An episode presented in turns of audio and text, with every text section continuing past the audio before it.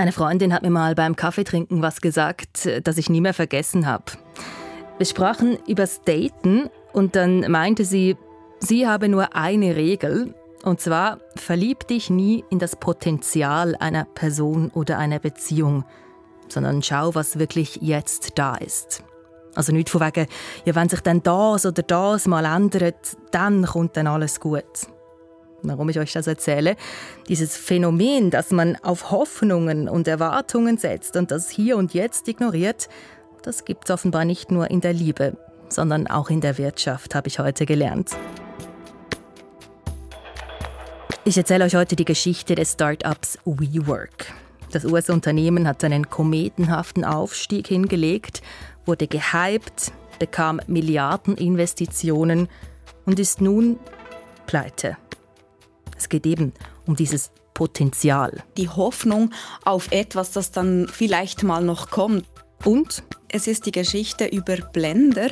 Sie zeigt, dass charismatische Führungspersönlichkeiten immer wieder es schaffen, Investorinnen und Investoren um den Finger zu wickeln und viel Geld von ihnen zu erhalten. Das ist Wirtschaftsredaktorin Denise Joda. Sie begleitet uns durch diese Folge.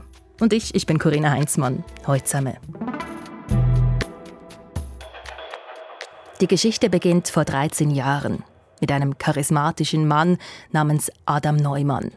Er ist zu diesem Zeitpunkt 31 Jahre alt, hat längere, dunkle Haare, spricht mit einem hebräischen Akzent und er scheint ein geborener Verkäufer zu sein. So first thing, choose something that you love. Second thing, don't be chasing the exit.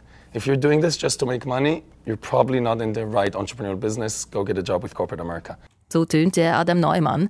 Wer Erfolg haben wolle, müsse ein Geschäftsfeld auswählen, das er oder sie mit Leidenschaft betreiben könne. Und man dürfe nicht dem schnellen Geld nachrennen. Adam Neumann gründete zusammen mit dem Amerikaner Miguel McKelvey in New York eine neue Firma. WeWork. Das Konzept, leere Büroräume werden zu trendigen Coworking Spaces ausgestattet und weitervermietet. WeWork versteht sich aber nicht als Immobilienfirma, sondern verkauft sich als Trendsetter. Wer nicht als Angestellte oder Angestellter in einem Großraumbüro enden wolle, der könne seine Träume an einem Coworking-Arbeitsplatz verwirklichen. Und da sind wir schon mitten im Aufstieg von WeWork. Ich erzähle euch die Geschichte in drei Kapiteln. Zuerst der Aufstieg, dann der Fall und am Schluss schauen wir uns die Red Flags an. Also die Warnzeichen, die es gab und die auch bei anderen Unternehmen Warnzeichen sein können. Also Aufstieg. Growth needs space. Space to start up. So machte WeWork Werbung. Space to grow. Higher. Die Firma wird innerhalb weniger Jahre zum am schnellsten wachsenden Mieter von Büroflächen in New York. Namhafte Investmentbanken und Investoren springen auf und geben WeWork zuerst Millionen und schließlich Milliarden. Hunderte von Startups nutzen die WeWork Coworking-Flächen und WeWork beginnt zuerst in andere amerikanische Städte und danach weltweit zu expandieren. Die Idee von Coworking Spaces war zu diesem Zeitpunkt nicht neu. Aber WeWork schaffte es trotzdem nach oben, sagt SRF-Wirtschaftsredaktorin Denise Joda.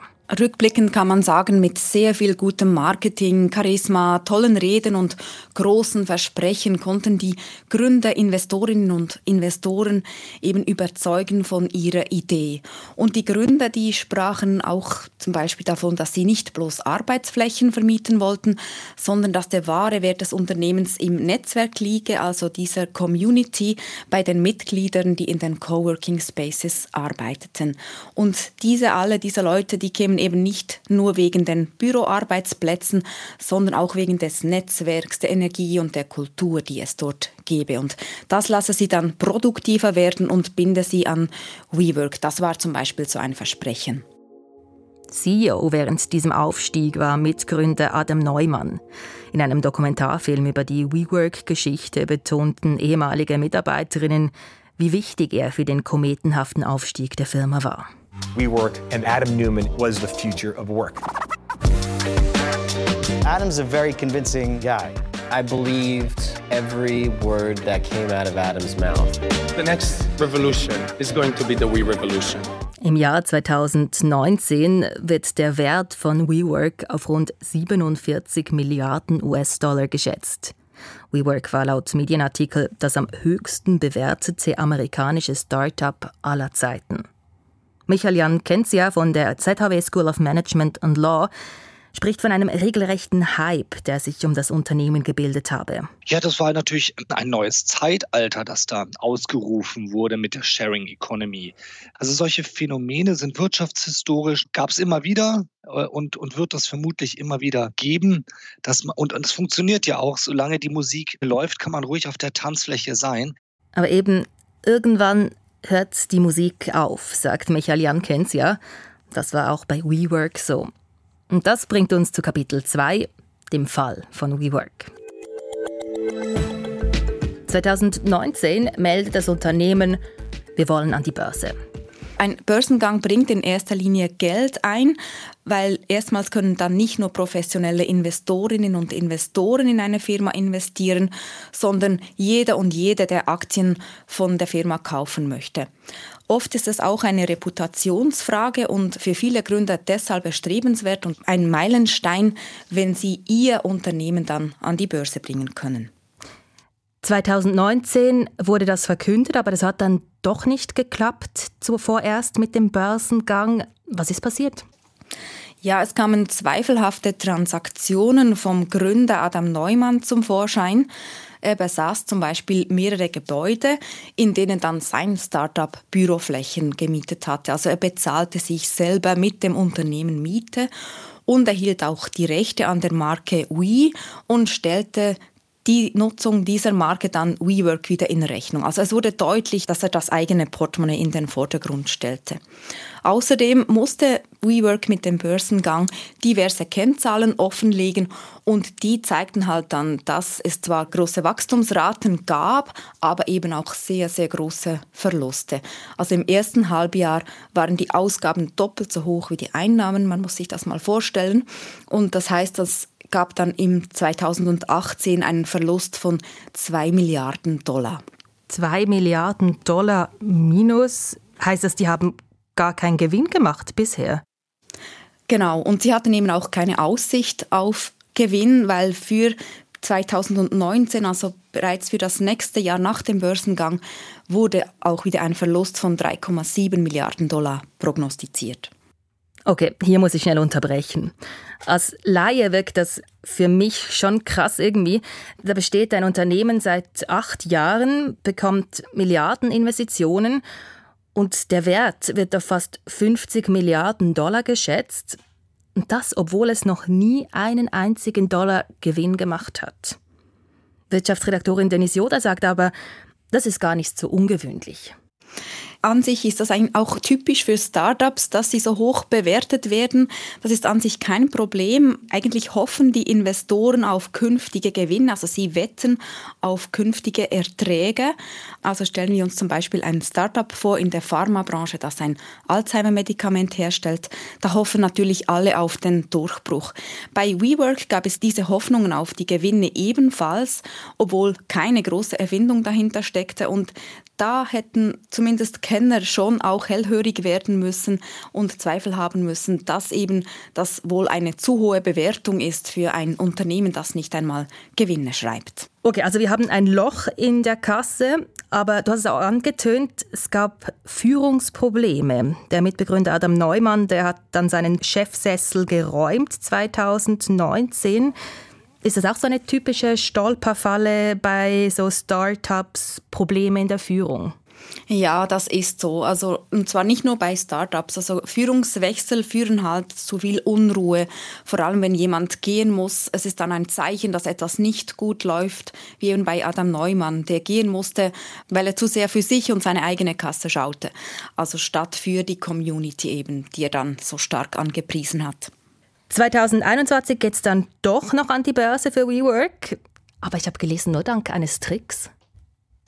Ja, genau. Also um an frisches Geld zu kommen, ging WeWork im Oktober 21 dann doch noch an die Börse, aber eben quasi über ein anderes Unternehmen. Im Fachjargon spricht man da von den Special Purpose Acquisition Companies. Das ist legal, es zeigt aber halt, dass WeWork selber es nicht schaffte, an die Börse zu kommen. Und bewertet wurde das Unternehmen dann nur mit einem Bruchteil des früheren Werts, noch mit 9 Milliarden Dollar. Also, wir haben inzwischen das Jahr 2021. Die Firma WeWork hat Geburtstag. Seit zehn Jahren vermietet sie Coworking-Büros, unterdessen weltweit an über 600 Standorten, darunter in den USA, Südamerika, Asien und Europa. In den letzten Jahren gab es aber Probleme. Der Mitgründer und das Gesicht der Firma, Adam Neumann, tritt als Chef zurück. Die Firma macht nach wie vor keinen Gewinn. Unterdessen ist WeWork zwar an der Börse, aber nicht aus eigener Kraft. Und das Unternehmen wird deutlich tiefer bewertet als noch vor ein paar Jahren. Dann, zwei Jahre später, in diesem Oktober, Schlagzeilen über einen möglichen Untergang des Unternehmens. WeWork says its business model doesn't work. The company is warning that it has, quote, substantial doubt over its abilities to stay in business. Und heute Morgen dann das. Es gehörte einst zu den wertvollsten Startups. Nun hat der Büroraumanbieter WeWork einen Insolvenzantrag in den USA gestellt. Man kann sagen, die Pandemie hat WeWork buchstäblich das Genick gebrochen. WeWork hat schon vorher ja keine Gewinne geschrieben, hatte also keine Reserven. Die Büros blieben dann mit der Pandemie leer, also auch die von WeWork. Und WeWork hatte die Büros mit langfristigen Verträgen gemietet, konnte sie aber nicht mehr weiter vermieten, also hatte quasi Kosten, aber keine Einnahmen. Und viele Verträge waren außerdem noch in den Jahren 2018 und 2019 abgeschlossen worden, als die Preise sehr hoch waren und zum Teil sogar noch mit unvorteilhaften Verträgen, die Kündigungen mit hohen Strafzahlungen verknüpften. Also man kann sagen, der Untergang war da quasi vorprogrammiert. Sagt die SRF-Wirtschaftsredaktorin. Es ist aber eben nicht nur wegen der Pandemie. Coworking ist nach wie vor ein Geschäft, aber bei WeWork ließ davor schon nicht reibungslos und es gab diverse Warnzeichen, dass es vielleicht schwierig werden könnte für die Firma.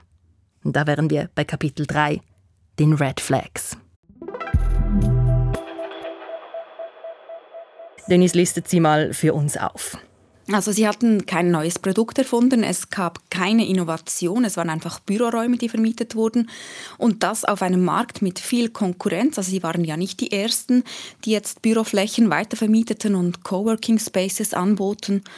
Und das alles, das wäre ja noch okay gewesen, aber das Unternehmen schrieb nur Verluste und hatte auch keine Aussichten auf Gewinne. Dem stimmt auch Michael Jan Kenzia von der ZHW School of Management and Law zu. Solche Firmen haben immer eine aufgeblasene Bilanz. Ja, das, das heißt, unglaublich hoher angeblicher Firmenwert bei sehr geringen Gewinnen. Und das geht eben nicht gut. Investoren wollten ein Stück vom Kuchen abhaben. Oder besser gesagt, vom zukünftigen Kuchen. Sie verliebten sich ins Potenzial. Vielleicht ein bisschen auch ins Aushängeschild von WeWork in Adam Neumann. Nochmals SRF-Wirtschaftsredaktorin Denis Joda. Gerade Adam Neumann war sehr charismatisch, konnte gut reden. Er wurde sogar mit Steve Jobs verglichen. Und die Investorinnen und Investoren glaubten einfach daran, dass diese Idee so viel wert sein musste. Und dazu kommt noch, dass Investoren lange Zeit eher, eher bereit waren, in Startups zu investieren, weil es sonst kaum irgendwo noch Renditen gab. Also die Zinsen waren tief und das Geld günstig. Und das heißt auch, die Investoren gingen halt viel mehr Risiken ein. Und jetzt, also was bleibt nach dieser Firmenpleite? Es ist eigentlich das Ende einer vermeintlichen Erfolgsgeschichte. Das Unternehmen hat Insolvenz angemeldet. Es wird aber nicht von der Bildfläche verschwinden. Der Betrieb läuft vorerst noch weiter. Also WeWork will sich sanieren nach dem US-Insolvenzrecht. Das heißt, es will unrentable Mietverträge loswerden oder neu verhandeln und so drei Milliarden Dollar Schulden abbauen. Rund 4000 Mitarbeitende dürften aber nach wie vor um ihre Jobs bangen, wenn sie sie nicht schon verloren haben. Und Adam Neumann, weiß man, was der so macht jetzt? Ja, das ist eigentlich auch wieder eine Geschichte für sich. Adam Neumann hat ja bei seinem Abgang noch eine stolze Abfindung erhalten und er hat unterdessen schon wieder ein neues Startup gegründet, für das er auch schon wieder rund 350 Millionen Dollar Risikokapital erhalten hat. Also es zeigt, Leute, die sich gut verkaufen können, die haben immer wieder Erfolg. So viel zur Geschichte vom Aufstieg und vom Fall des Startups WeWork. Wir sind morgen wieder für euch da, gleiche Zeit, gleicher Ort. Und in der Zwischenzeit könnt ihr uns Sprachnachrichten schicken, mit Themenvorschlägen zum Beispiel. Die Handynummer, die findet ihr im Podcast beschrieb. Oder ihr reicht uns auch per Mail an newsplus.srf.ch. Verantwortlich für Inhalt und Schnitt ist heute Marc Alemann. In der Redaktion mitgearbeitet hat Nadine Lützelschwab und mein Name ist Corinna Heinzmann. Tschüss zusammen.